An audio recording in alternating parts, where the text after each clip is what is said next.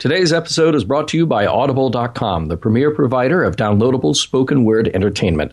You can get a free audiobook from Audible by visiting audiblepodcast.com slash mission log. Mission Log, a Roddenberry Star Trek podcast. Episode 125 The Outrageous Okona.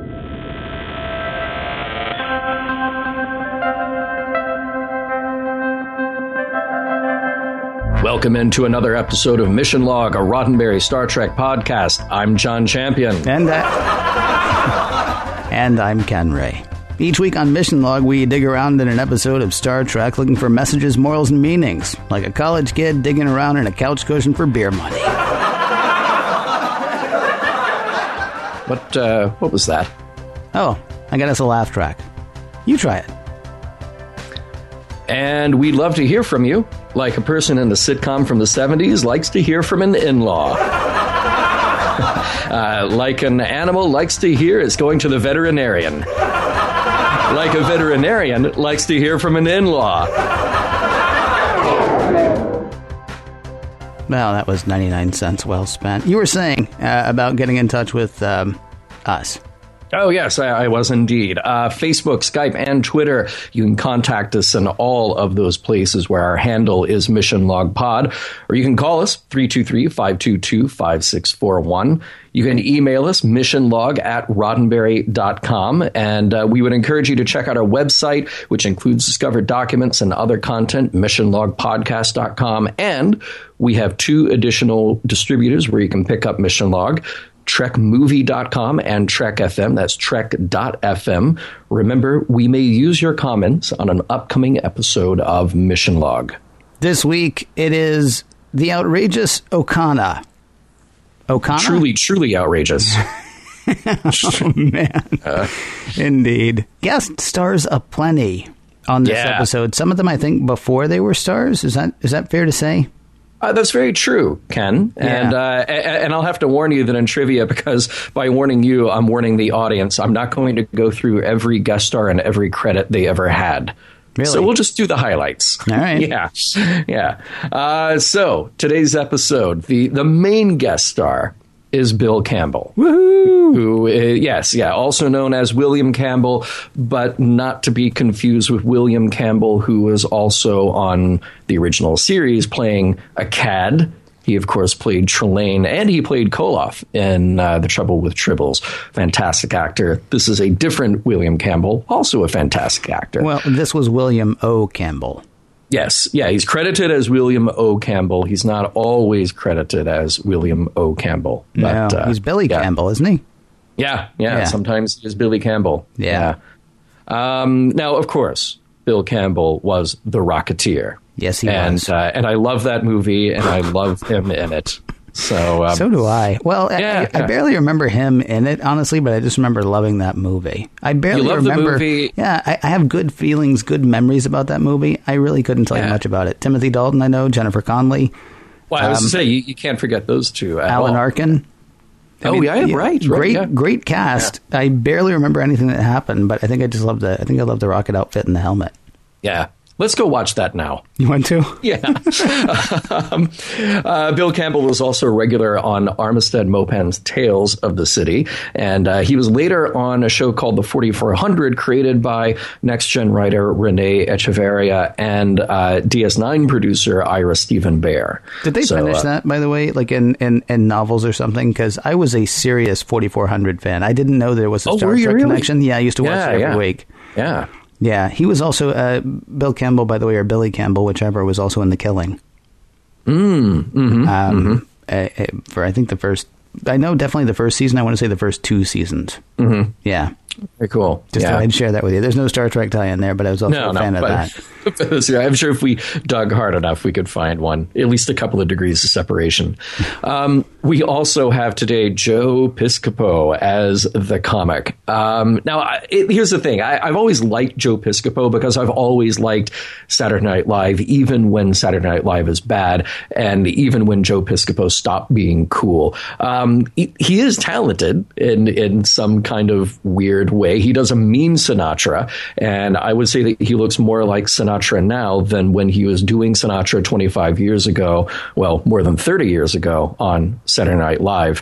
Um, there is a reference in his act to Jerry Lewis, and Jerry Lewis was originally considered for this role. Mm. Uh, which would have been a very different show. I would have loved that. Yeah. I would have just yeah. absolutely loved that. But I'm a huge Jerry Lewis fan, so. Yeah, it, it would have been a, a, very different show. Now, um, Piscopo did ad lib a bunch of his jokes for the show. Clearly, there were a few lines that they had to work in because it was relevant to the story, but most of the comedy is stuff that he came up with to uh, to fit the scene. Now we also have the transporter officer Robinson, played by Teri Hatcher, and this is before Lois and Clark, uh, clearly before Desperate Housewives. Um, she was also on Seinfeld, and um, she went uncredited, uh, something she apparently asked for since there was so little of her in this episode. She had lines. Mm-hmm. But apparently, there was more to have been done with that character, and she just kind of said, eh, "I'm barely in it. Don't don't give me a credit." Now, um, Kieran Mulroney, who played Devon's son Benzel, also appeared in Seinfeld and actually in the same episode as Teri Hatcher. So while Jerry was dating Teri Hatcher's character, Mulroney's character was calling out George Costanza for double dipping. Uh, Yanar was played by Rosalind Allen. Also, she was on Seinfeld once, and she was a regular on uh, seaQuest 2034, if you remember that show. Yeah, she played the dolphin. No, no, no, she didn't. She she came in later in the series, and uh, I believe she was their uh, medical officer. She replaced the previous medical officer on the show. Oh, uh, okay. It's the extent of my seaQuest uh, trivia knowledge right there. And, and, of course, the one of the kind of obvious bits of trivia, but we have to talk about it, is that of all the names that go by when Data is asking the computer to see comedians, um, you get David Livingston, who's a production manager on Next Gen, and he went on to be a producer on later shows. Uh, Ronald B. Moore, that's B as in boy, who was a visual effects supervisor, and he is also listed. It is incorrectly stated in some places that it's Ronald D. Moore, but Ronald D. Moore had not joined the show yet. So there would be no reason to put his name on the holodeck list. Now, if you watch it in HD, there are some changes and uh, uh, little edits to those names that go by. Uh, we can very clearly see Gary Hutzel, Mary Howard, Dan Curry, Doug Drexler, on and on and on. Uh, all very uh, fun and entertaining people in their own right, but none of them actually stand up comedians. Now, John, I know we are dying to get to uh, the um, you know the recap and, and the meat of today's show, but mm-hmm. before we do that, uh, we do have a uh, we do have a message from today's sponsor, Audible.com. Now, Audible is the place to go online for spoken word entertainment. Mostly that's audiobooks of all types: history, mystery, comedy, or show of hands. Are there any science fiction fans listening? I was talking to a mission log listener the other day who told me that I should check out the Eugenics Wars. They tell the tale of the rise of Khan Noonien Singh, the first book is read by Anthony Stewart Head of Buffy the Vampire Slayer fame, while Volume 2 is read by Deep Space Nine's Rene Auberjonois. Now, someone else wrote in and said that I should check out Lock In by John Scalzi. It's about a guy who's been transferred into an android body. No idea why he'd suggest that for me, but cool. Also, it's read by Next Gen's own Wil Wheaton. Now, if you're into something a bit more interactive than that, uh, they have some radio plays that I have owned and listened to for years. They got the Star Wars radio plays that aired on NPR forever ago, featuring Mark Hamill and Anthony Daniels. And they've got the Hitchhiker's Guide to the Galaxy radio plays featuring, well, all the people from the Hitchhiker's Guide to the Galaxy radio plays. And the cool thing is you can get any one of those titles for free at audiblepodcast.com slash missionlog or you can choose from the 150,000 other titles they have. From top bestsellers to works more obscure, if you can't find something to listen to in 150,000 titles, well, you're not really trying, are you? And listening is super easy. Audiobooks work on iOS devices, Androids, Kindle Fires, Windows phones, and over 500 other MP3 players. Plus, they've got free apps for iPhones, iPads, Androids, and Windows phones. So it really couldn't be simpler. Audible is helping to support this show. So please show your support and get your free audiobook at audiblepodcast.com slash mission log. Get this, they've even got something called the Great Listen Guarantee. If you decide that you don't like the book that you chose, don't worry about it. You can exchange any book you aren't happy with for another title anytime, no questions asked. You ask, how much better could this be? And the answer is none much better. Find out for yourself with your free title at audiblepodcast.com slash mission log. That's audiblepodcast.com slash mission log.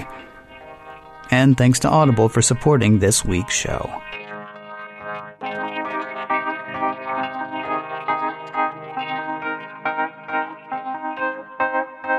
So many big names and so much big talent in this show.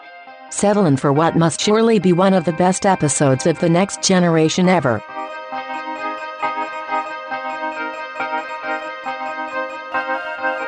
Prologue.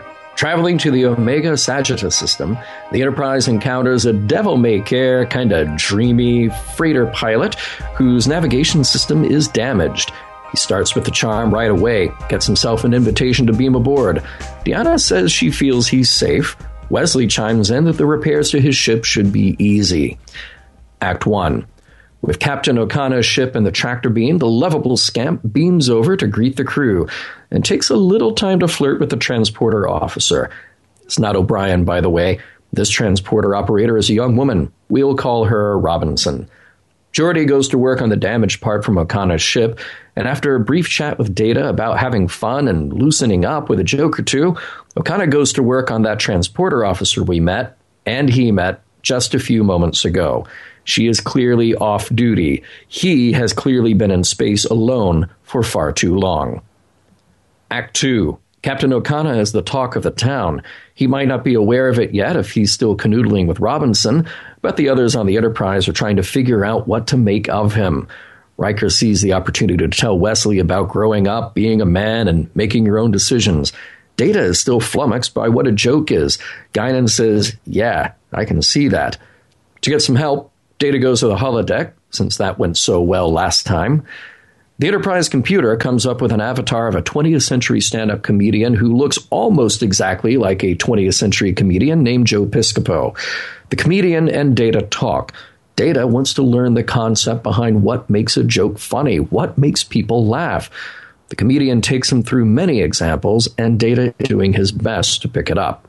A little later in 10 Forward, Data is trying out what he learned on Guinan.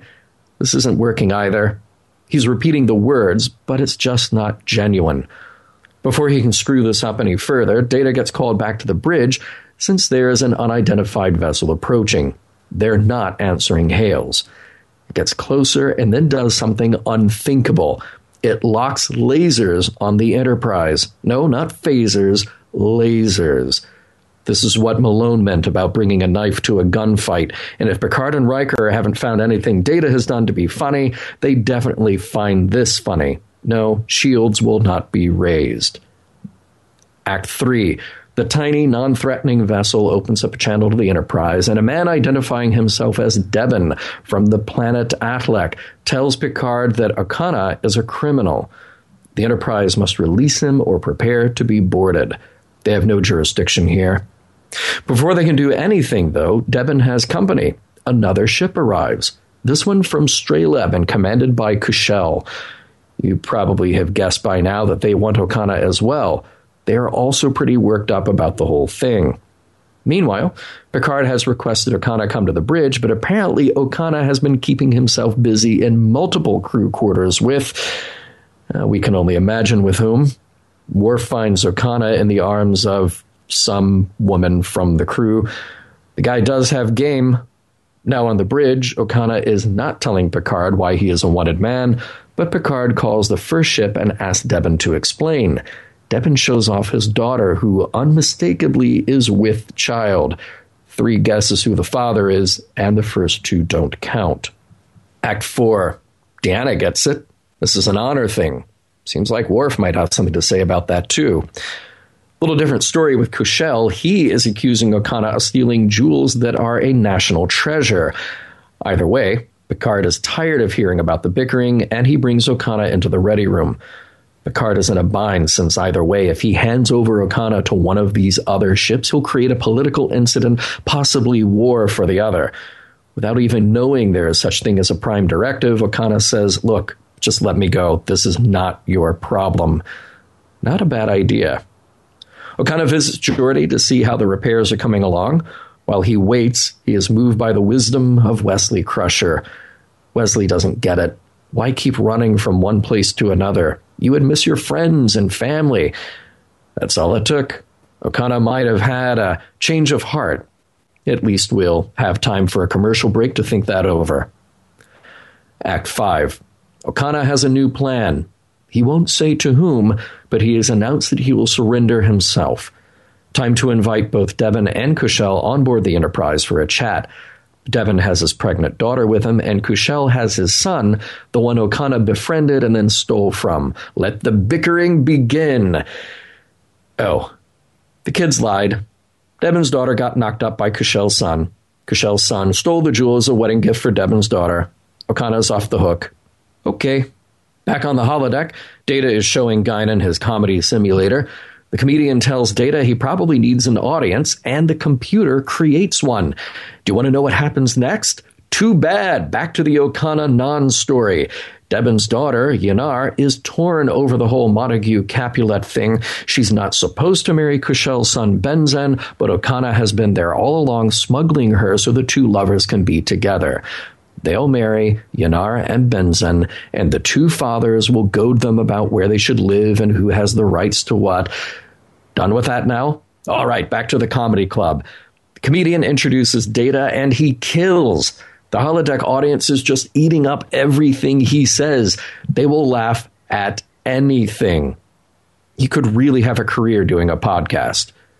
Data sees through it, though, and he turns the audience off. Guinan gives him a little pep talk. Being funny isn't the be all end all of being human. Data's still bummed, though, in a non feeling, totally android way, because laughing at jokes seems to be so uniquely human, except for all the other species who we have seen have a good laugh. Okona goes away. Data tells some jokes. The end. did, you, did you find that funny? I found I found the end of your uh, recap there very funny. Yes, well, well, well done. I like to cut to the chase, Ken. You know, I uh, I remember going to a couple of comedy clubs in the '80s. I was maybe a little young, but I did. I remember going to some comedy clubs in the '90s. I went to some fairly. I, w- I went to Catch a Rising Star in Harvard Square. Oh, cool. Yeah, you know, which was a great place. I saw Steven Wright try out some material there. Oh, awesome. Yeah, and Barry Crimmins. It was really neat. I also saw a friend of mine uh, just absolutely die on stage. It was sort of terrible. It was it was really. And then he came back and sat at our table, and I was like, "Oh man, now you're killing me."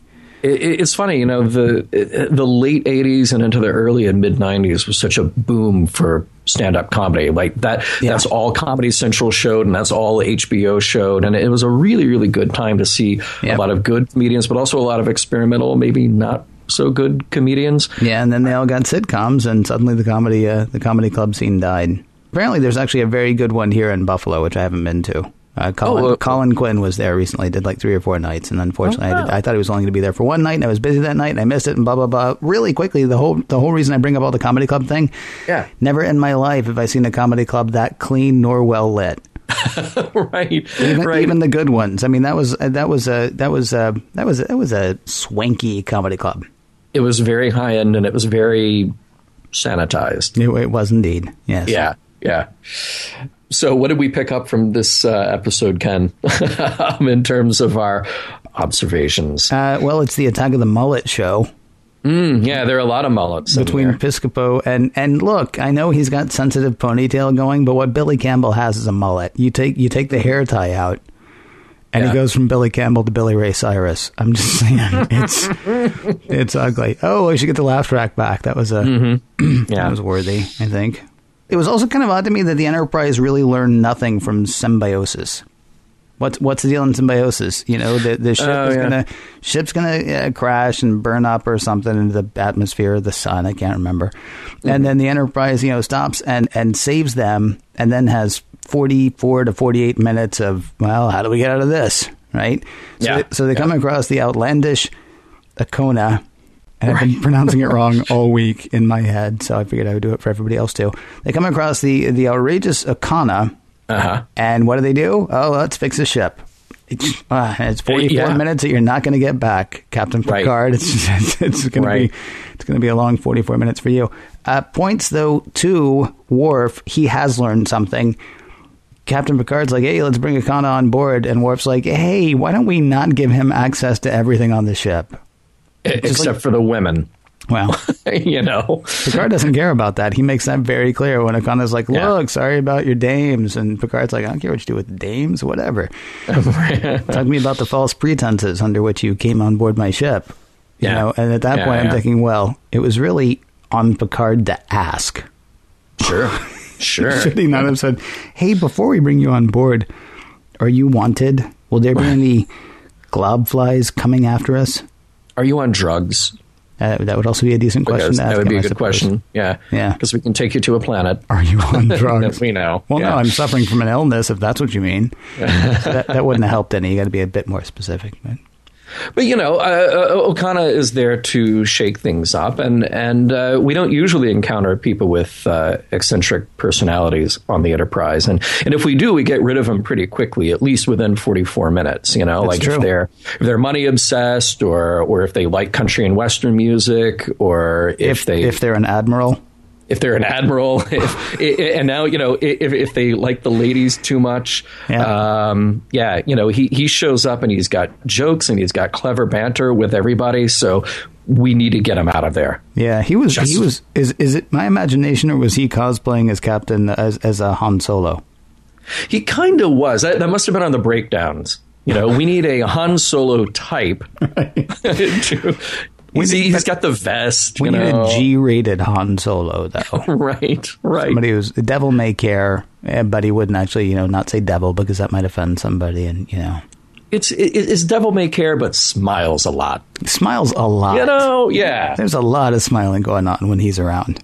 yeah. Even when Wesley's like talking him down for being such a cad, he's still Right. smiling at him. Yeah, that, that's I, I don't know. I, I can see that if if a young Billy Campbell got got cast in this role, I, I would just see that actor and and in this case Billy Campbell being very excited about that. Hey, I get to go on Star Trek and play a fun-loving, rakish cad, aka not Han Solo.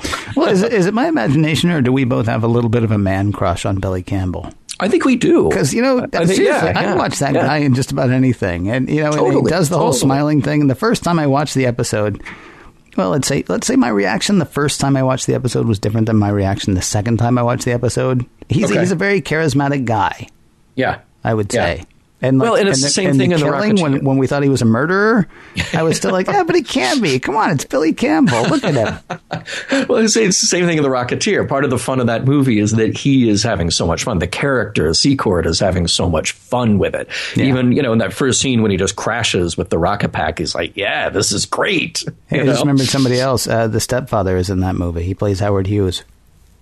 Oh, right. Yeah, Yeah. totally. Or the There you guy from Lost. I guess more people know him as the guy from Lost, but he'll always be the stepfather to me. Right, right. Yeah.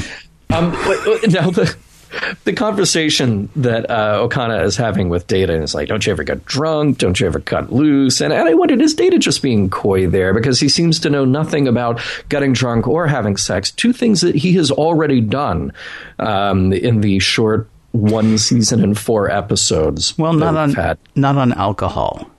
No, but it's the same thing. He knew that it was being drunk, whether or not it's alcohol. But he, he does clarify. He says not on alcohol. Right. Yeah. And and Yeah. also, uh, what's his name? Uh, didn't ask about the amazing Okana, the outlandish Okana, whatever, the outrageous Okana. Outrageous.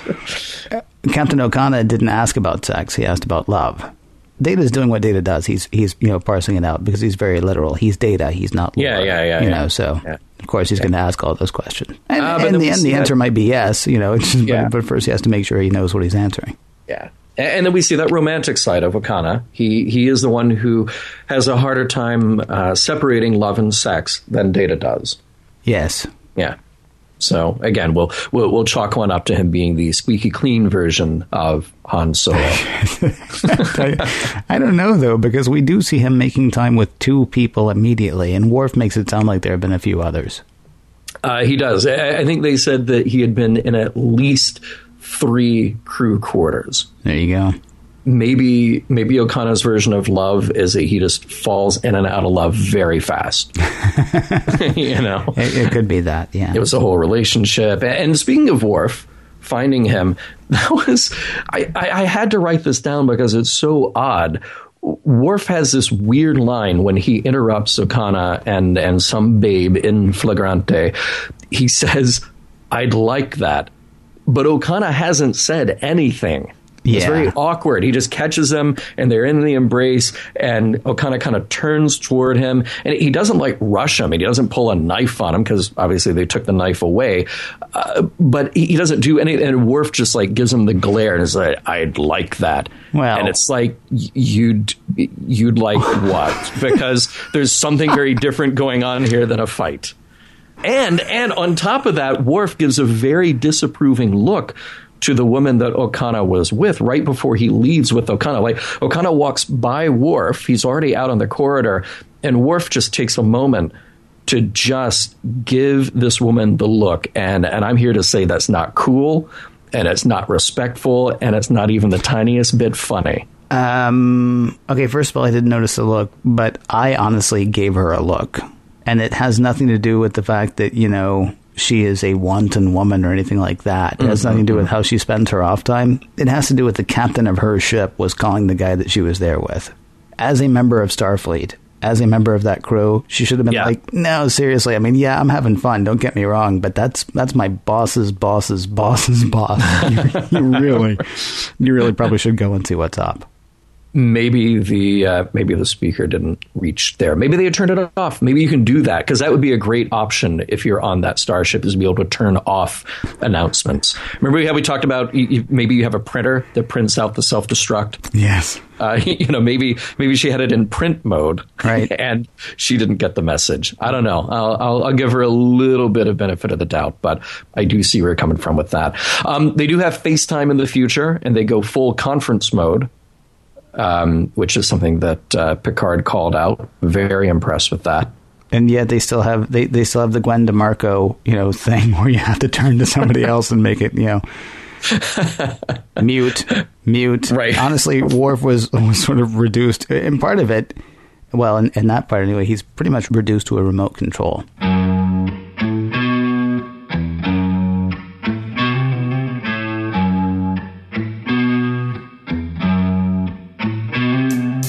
A stand up comedian on the holodeck. This episode could easily have become a retelling of The Practical Joker. Well, I don't want to give away uh, the end of this episode of Mission Log. I will say it is with Herculean strength that I try to pull something of worth from this oh, episode. oh, man. At least that's oh, my man. feeling. I don't, you know, okay. maybe maybe okay. you feel differently, and and certainly it takes all kinds to fill the highway. But I do have a question does Starfleet deal in complete openness? I mean, just like I mean, is everything out there as far as Starfleet is concerned? Because the second ship, uh, the, the, ship with the father and the son on it, with Benzel and his dad, uh, mm-hmm. they say that they've been monitoring Enterprise communications with the other ship. Mm-hmm. Now, I can't imagine that they're great as far as you know decoding, like like encoded information because they're still flying around with lasers. Maybe they spent yeah. all of their you know technical prowess on, on, on ways of cracking communications, but you right. would think they would have spent a little bit of time coming up with something a bit more advanced than a laser. Laser. So we're given to understand that their technology is fairly primitive, and yet no one is surprised that they were able to monitor the Enterprise communications. Mm. Is this a difference between communications and like subspace communications, or that, that secret code whatever communication that uh, Picard got from his friend in uh, Conspiracy? Um, What's so, the deal? I mean, are they just is like everything just out in the open? Is that is that part of the is that part of the the future sort of Federation uh, Starfleet way? Okay, do you, you want me to geek out for a moment? Because I, I will geek out. yeah, please. Right. No, I mean, it so, really, it really was. It, Yeah. it honestly is a question sort of about Starfleet and Federation society. So, I'm Right. so, so, yeah. I mean, please, you can only geek out answering that question unless your answer is geek. Well, here's the way I see it. So, a couple of ways to look at this question. I think that a yeah, I think you're onto something about communication being more open because we've established there is A, a lot of communication going on, and B, the computer actually listening in on the vast majority of that communication. Hmm. Simply because the computer has to be aware of what's going on to A, route the messages where they go, and B, make sure that the computer responds when the computer is requested to respond. So, Yeah, except we've we've talked about that before too. Though it's always listening for the audio trigger. I mean, it always listens for its name, computer. As we sit here and record this, just in the past few months, um, Apple's mobile operating system iOS has come out with something called Hey Siri. And and for, I'm sorry, I, I I try not to actually say that any place that it's recorded because somebody right now stopped listening to us and Siri just popped up and said, and a phone just came on you. dude, what can I do for you? Uh, Right. or, or whatever Siri says when you say that. So you say those words, and then that's sort of what triggers it, which is a bit Right. different than if the computer were listening contextually, right? Right, Like right. If, like if Picard was saying, going, "Oh man, I wish we knew how long it we're going to take to get there," Yeah. and the computer suddenly said, "Oh, well, it'll take three point two days." You know, then, Right, then it'd be like, "Hey, you're you're." Chatty and listening and paying too much attention, as opposed to listening for the audio cue. But I do get Well- what you're saying. I mean, there certainly is the potential for that to happen. Yeah, yeah. I, I think it does go a little beyond just the trigger word because th- there is what we've seen up until now, at least a certain level of responsiveness that goes beyond giving a direct order. And I think we will see more of that as we go along.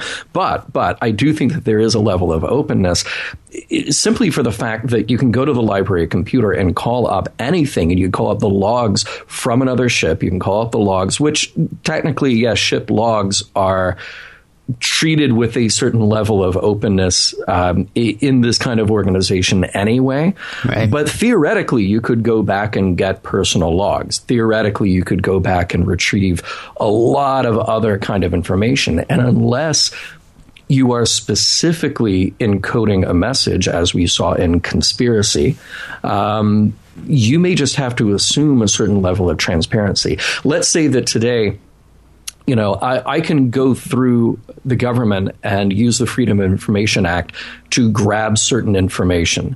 And some of that may be redacted and some of it may be protected under different levels of security, but I can still do it. And it just takes as long as it takes for that person either then to receive the request and decide, you know, what needs to come to me to get it to me go 300 years in the future, and then you've got a computer that has access to everything mm-hmm. That can then pull that instantly. So that that's one way to look at that question. But the other way to look at the question is just between these ships and this specific episode. From a technical standpoint, the way I figure it has to work is that here comes a ship. Here's the Enterprise waiting on that ship. And when Picard says open hailing frequencies, they are literally trying every frequency in the book. They are trying everything that their ship will produce hmm. to establish communication. And if that happens to be an old style FM radio, then they're going to use the old style FM radio. Therefore, the other ship that is the same technology as this, you know, the ship they've encountered would be able to read that too. Interesting. And you just, yeah. Well, I would think that once you actually establish communications, though, you would lock in and, and talk more privately. But maybe not. I mean, again, maybe that's part of the whole open, um, you know, Starfleet Federation thing, or maybe Yeah, that's I just the technical thing that you're talking about. Right. Well, I mean, when we transmit radio signals from Earth, they, they keep going and going and going, and, and they will dissipate the further out they get. But you could go, you know, a light year from here, a couple of light years from here, and that information will hit get there eventually. Yeah. You know, so Dick Biondi, you know, Dick Biondi from 1974 is at some point going to reach Alpha Centauri See, I, thought you, because I thought you were cursing at me. I don't know what a dick beyond is. old, old, old school radio host in Chicago. Ah, Okay. Okay. Well, one of my old radio teachers, then Bermuda Schwartz, is still out there someplace, like Mm, there floating among the cosmos. Uh, it's interesting that you keep mentioning the computer because there was one other thing that I thought of. Uh, Data Hmm. actually seems to be acknowledging that the Enterprise computer is smarter than he is.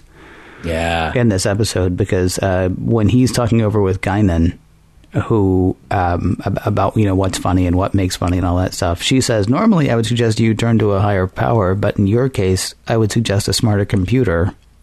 and there's no like you know well I'd have to build one or I don't even know where I'd find that. He just goes straight to the holodeck. Yeah. I, I don't know if maybe the whole Moriarty thing from last week sort of like has has, has cowed him, or, or I, I would think so. Yeah. or maybe he's just thinking, well, there is no smarter computer, but maybe one on, on which I on a level on which I can play. it was it was a strange it was a strange thing to see happen immediately after, considering what happened last week. Yeah, yeah. No, I, I I would think that that would have to be the case. Is is that the enterprise computer at the very least has more access to more information. Yes. Like data still has to either plug in or read things very fast. Or, Yes. or listen to things very fast, as he did in this case. But Yeah. but wow, yeah, the the enterprise computer, um, yeah, yeah. At least as far as data is concerned.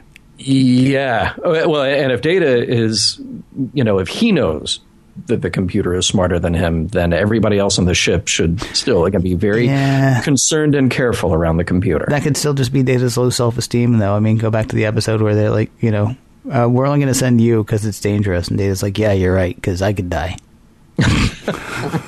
but but that's re-arguing something that happened last season and forget it. There's so much more to talk about in this episode.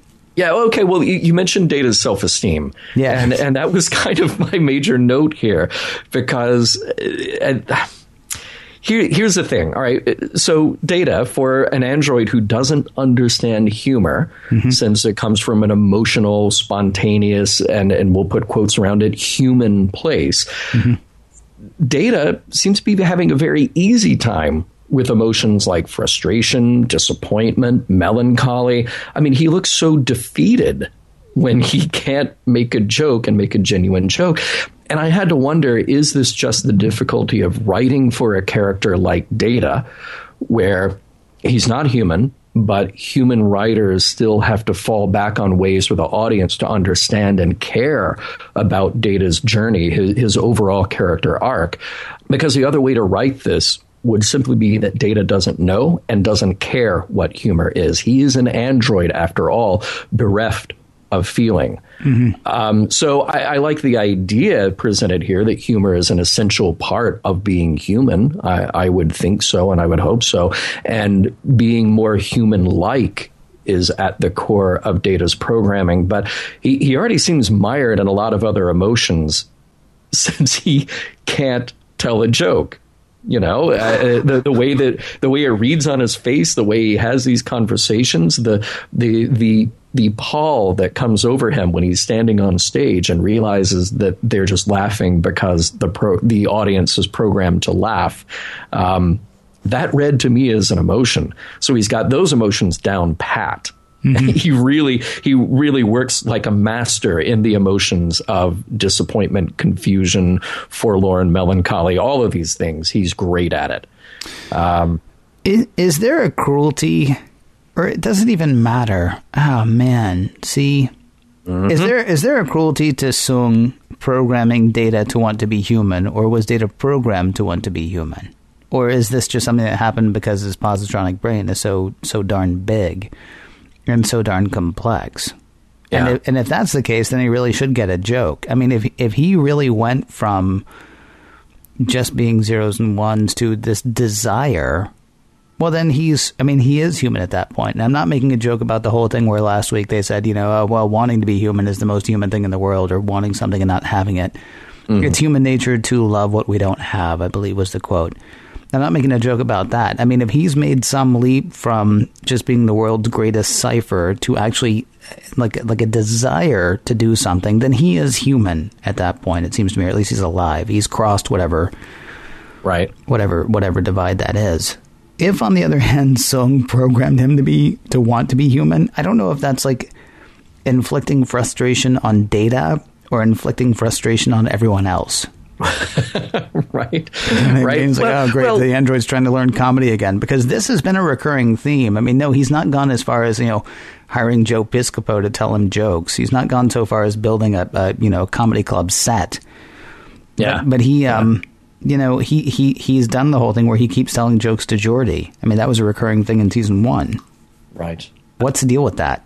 Well, we've talked about it a little bit before, and, and it kind of goes back to the the semantic question about data being programmed to try to be human or data being programmed to learn about humanity, to try to understand humanity. Mm-hmm. And part of that learning and understanding is to participate in the actions of being human you know live among humans work among humans try to get the humor try to get this but but it does seem to go that extra step further where we blend and, and we have a very fuzzy gray line between learning about humanity and actually trying to be human because he can't be human just uh, by definition, data cannot be human. He will always be data. He will be an android, but he can come as close as possible to emulating humans. So maybe it is cruel. Maybe it was just short sighted in the programming, or maybe Soong didn't care because Soong realized that data is simply the combination of his programming. Okay. or maybe or maybe we're taking it too literally. I mean, I would imagine the data is supposed to be some sort of stand-in for us in the way in the way that every character on Star Trek, I believe, is supposed to be a stand-in for some aspect of us all the way through. Although, well, sure, sure. The the the the frustration, the frustration inherent in data. You know, the yeah. constantly I want to be something else, but I never will be, and not even being okay with it. That's the thing. Most characters, you know, might might have that moment where like, well, I really wanted to do this, but but it was better to do this, or it was right to do this. No, for data, it's just I really want to do that, and I can't. Yeah, yeah. The, the end. right. oh, man, well, I mean, you know, Soong at that point is building uh, an android that could carry around a lot of ennui. you know, he's he's building this this machine that is programmed to want to do something constantly and never truly being able to to capture it. So he forgot to program him with the ability to just let it go. Let it to, go. to just yeah. realize like, hey, I don't have to do that. I don't need to be this other thing. I can be perfectly happy just being myself, and myself is an android who has these cool features and these cool abilities. Um, yeah, yeah, wow. Yeah, well, I mean, in fairness, though, each each model is an improvement because before Data was Lore. Mm-hmm. Little known fact: before Lore was Marvin the paranoid android. So, oh yeah, yeah okay, so I mean, things things actually good. are getting better. Yeah, uh, it, it might be a few more though before he gets it exactly right. I apologize to the audience, but I have the bell that we ring when a uh, Hitchhiker's Guide reference is made. So uh, we'll, we'll, we'll, try to cut that in later. Um, I, I, do want to focus just on the, the comedy thing a little bit because it occurred to me that, you know, I'm trying to parse comedy along with data. Uh, as watching the show because you, you, and I, we already said we're fans of stand up comedy and fans of comedy shows and, and really who isn't a fan of comedy at some point, who doesn't like to laugh at some point. Um, but I was thinking, you know, maybe part of the problem with data is that the comedian has to be in on the joke, and, and data just literally can't be in on the joke, no matter what. because he can't. Um, and he also doesn't have an ego you know, comedians are, are telling jokes for the ability to have people listen, to, to communicate an idea and to have that audience get that idea. And there's sort of a positive feedback loop going on for the comedian and the audience, and the audience and the comedian.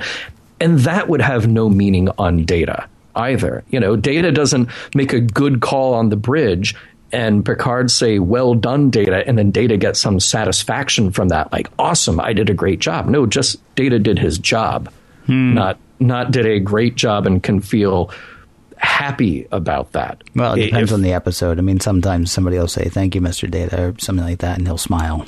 Mm-hmm. But, but I mean, this uh, there, there's actually there, there was a line, and it's a total throwaway line, except it's not really a total throwaway line. Somebody says something about, I never see you laugh. Somebody says to Data, I never see you laugh. And he says, I laugh when it's expected of me.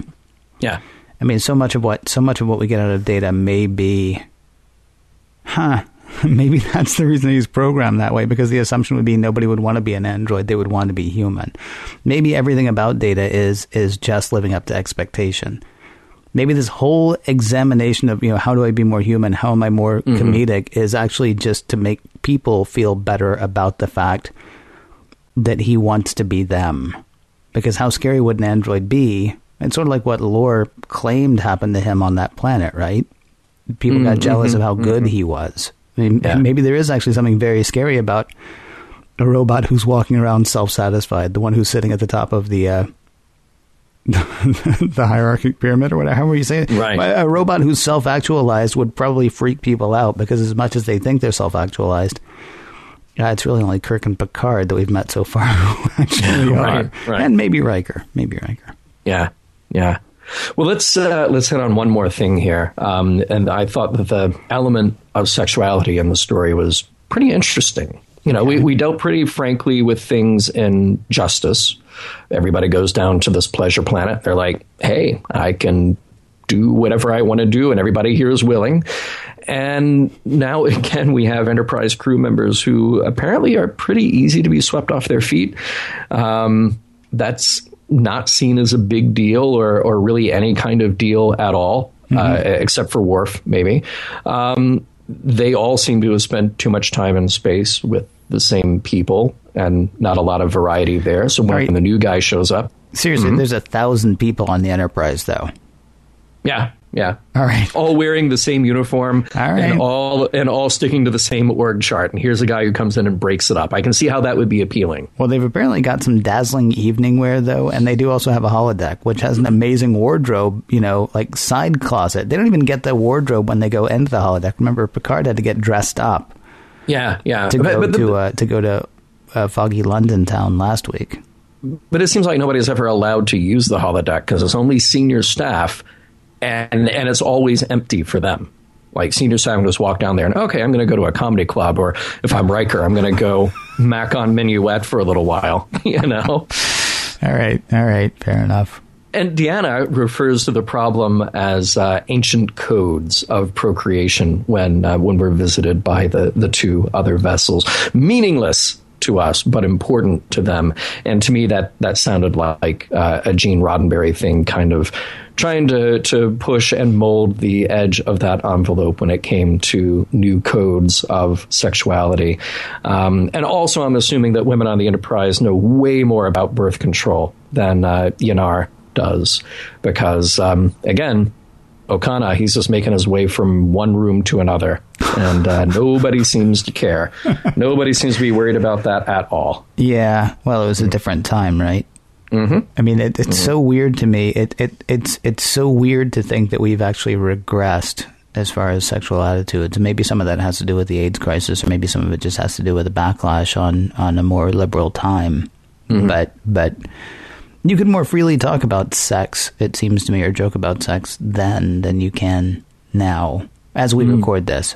Yeah. I, I don't know. I could be wrong about that, but that's sort of the feeling that I get. Was there any part of it, and, and forgive me, this is not me just going back to my old standby, but was there any part of it that struck you as sexist at all? The fact, the fact that Okona Yeah. is, is able to turn Teri Hatcher's character inside of 30 seconds, Mm-hmm. and, and only because, well, he's just you know, so suave and so cool, and, you know, yeah, sure, I say this to all kinds of women, but, you know, you're going to be turned on by it, and suddenly she is. I mean, was there any part of it that bothered you about it, or was it just sort of like, because like on the one hand, you could say, well, it's it's kind of empowering, right? This woman wants to sleep with this guy, and so she will, and and and it doesn't matter, and that's totally cool. And Right. I mean, there was certainly a certain amount of um, a sexist attitude between uh, Yanar and her father. Although you know, points to her because she was like, "Yeah, I'm not, I'm not going to marry either of them." I'll show you. And of course, she does marry Benzel, but I mean, she I mean she did stand up for herself in that where it was sort of assumed that well she's the woman and she's the young woman and she's in the family way so obviously she's going to have to do I think what they actually referred to as the right thing.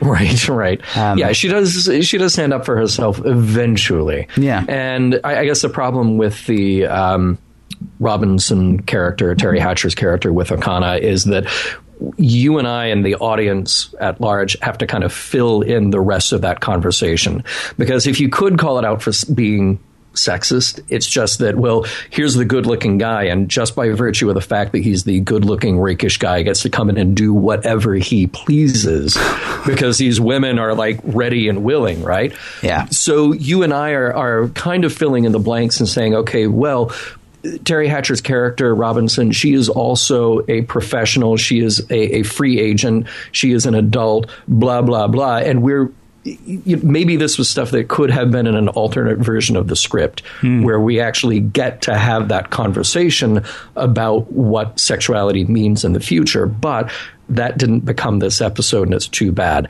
So if I were to chalk it up for being sexist, I would chalk it up for being sexist just because we don't get the full story. Well, or maybe because that's that's the mark of how cool Okona is. I mean, he mm-hmm. he is basically mm-hmm. that thing. Every guy wants to know him, and every girl wants to, eh, you know. Mm-hmm. Yeah. I mean, and so that it's like it's it's very shorthand of wow, how cool is Okona? Any woman, any mm-hmm. woman he wants to, mm-hmm. boom, there that is, and that's maybe it's just uh, you know sort of uh, shorthand slash dare I say lazy writing, or maybe mm-hmm. it's actually sexist. But uh, well, we, we can leave that to others to decide. Yeah. It is a shame that Dr. Pulaski was not in this episode. How much fun would she have had heckling data?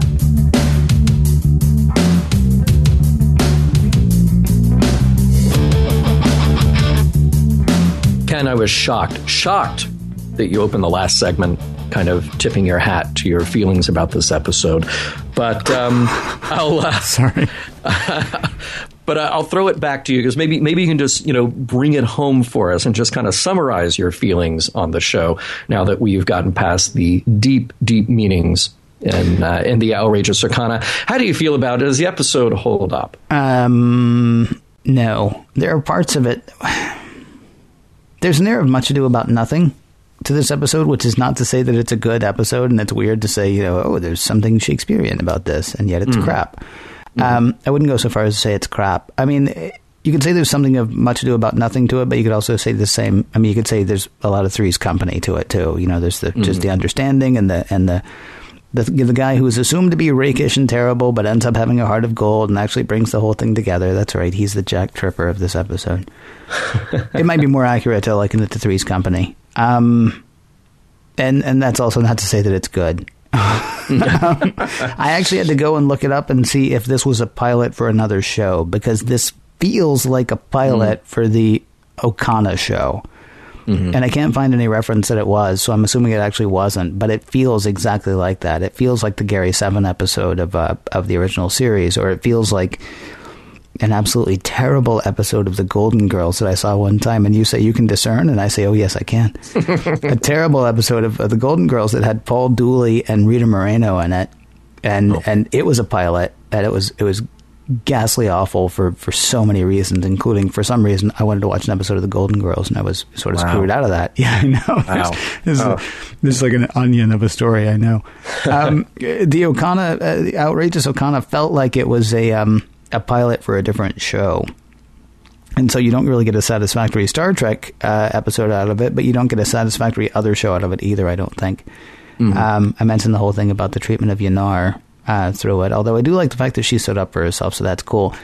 All of that said, there are neat little moments. I mean, it, Patrick Stewart is so in this character at this point, and sadly, he's relegated to being scenery a couple of times, and certainly he makes a lot of decisions in this episode that he would not make mm-hmm. in most episodes. But he's funny. He he's he's he's comfortable in this. Uh, the whole thing about when they when they come across uh, the ship that points the lasers at them, and and he says we're going to lower shields, and Riker says, uh, "May I ask why, sir?" Well, in case we want to surrender. and, and, there's and also the thing where, the, where where he calls for the for for the captain to be brought up on screen, and Worf says which one. And Picard snaps at him. What? There's something. There's something very comfortable about his performance in this.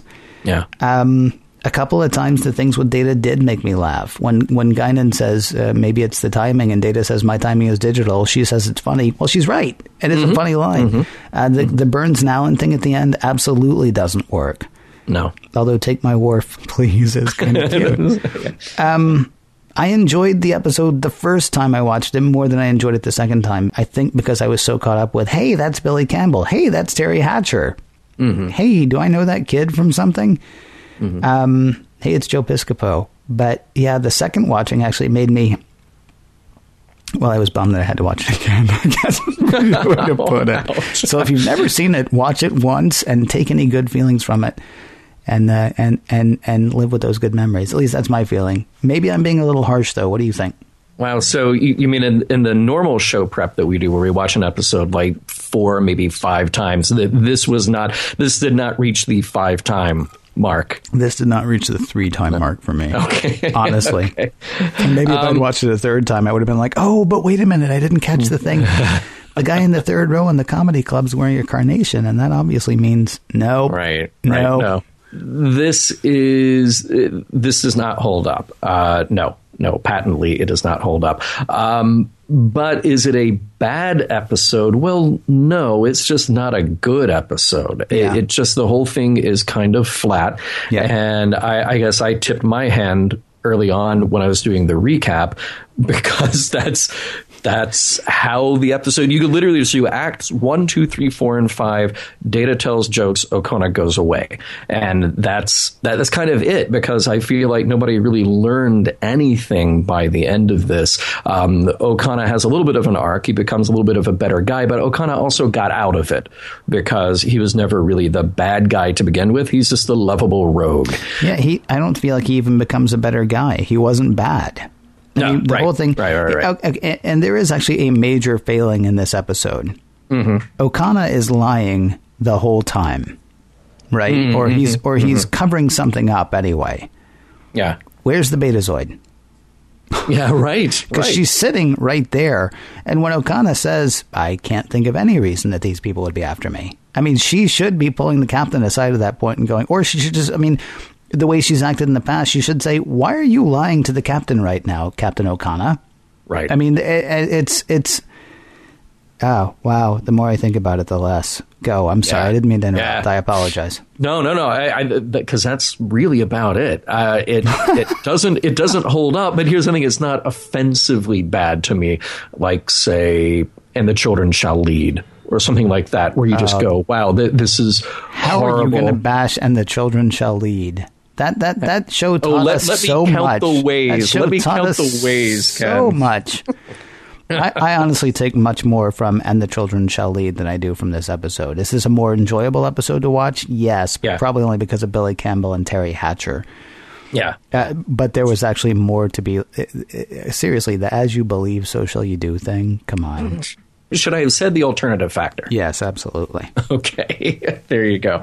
Um, yeah, so it, it, wasn't painful to watch. It was just sort of yeah. forgettable to watch. We're not going to be talking about this episode a year from now or two years from now or. I don't know, uh, unless, this unless becomes sort to, of a barometer oh, for or, the rest of the show. Unless we get a chance to interview Teri Hatcher, in which case we will be talking about this episode a year from now. Oh yeah, or two yeah, years from now, or Billy Campbell. I'm not picky. Yeah, that'd be well, cool. I am picky actually, but different things for different things. Sorry. What's the, what's the message, Ken? Ah, was there one? I, I mean, nothing. I don't think. I mean, because I mean, look, if he's supposed to be Han Solo, Han Solo is a story of redemption in Star Wars. He goes from being a bad guy, or at least a, a just out for himself guy in the original mm-hmm. Star Wars movie, uh, to a guy who will lay down his life for other people, to a guy who does fall in love, to a guy who is totally redeemed in yeah. Return of the Jedi. So you got a guy dressed up as Han Solo and cocky like Han Solo, but but there's not a moment that he's bad. Do you think there was a message here? Uh, you you can't learn funny because God knows we've tried. That's I mean. that that that's about it. Now, I, you know, there are interesting ideas here. You you had an interesting idea where we get a peek into the, the sexual mores of the enlightened, advanced 24th century humanity compared to these backward maybe more 20th century like aliens that we run into. So that that could have been I would dare say that had this been the original series, there might have been a more interesting look at that, a more interesting take on that than what we get here. Mm-hmm. But here is just kind of a throwaway. Um, is he sort of like a Harry Mudd kind of character? in a way? He could have been.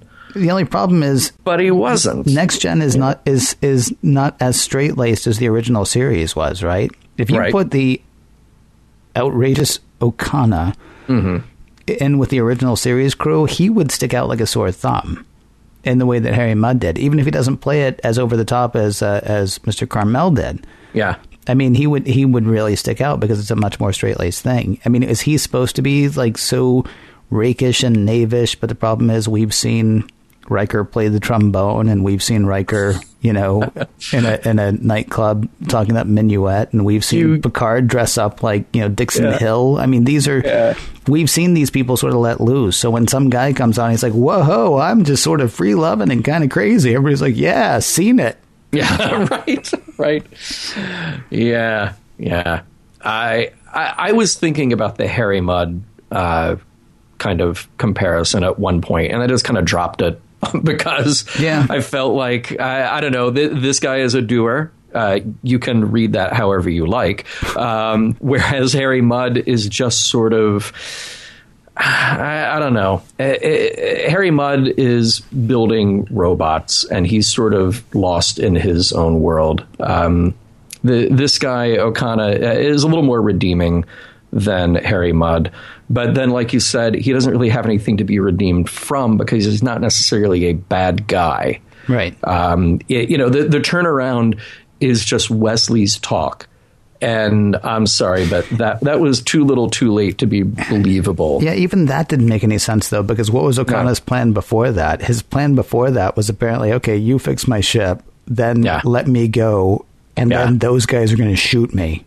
Right, right, right. But then he has the heartfelt talk with Wesley. And he's like, "Oh, you know, on second thought, I will stick around." Because apparently now he has this other plan, which Picard goes along with without even hearing what it is. Right. He's right. like, "Oh, you have a plan? Well, we better get everybody up here on the ship then." Mm, yeah. I don't know. Oh, yeah. leave your weapons there. Well, we do want to kill this guy, but oh, okay, we'll leave our weapons. And of course, that works out. Oh, we, we should stop talking about this episode because the more we mm. do, the less Ah. yeah. Well, hey, that might spark some interesting emails and comments. So uh, I look forward to those. And Ken, uh, do, do things get bigger and better next week?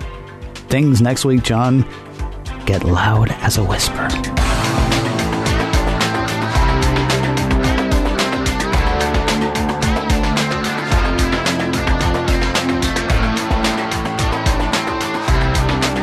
Some of the music for Mission Log provided by Warp 11, online at warp11.com, and from the album Messages by Key Theory, free to download at kitheory.com.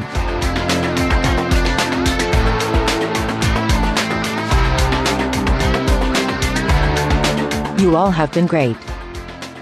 Be sure to tip your playback device.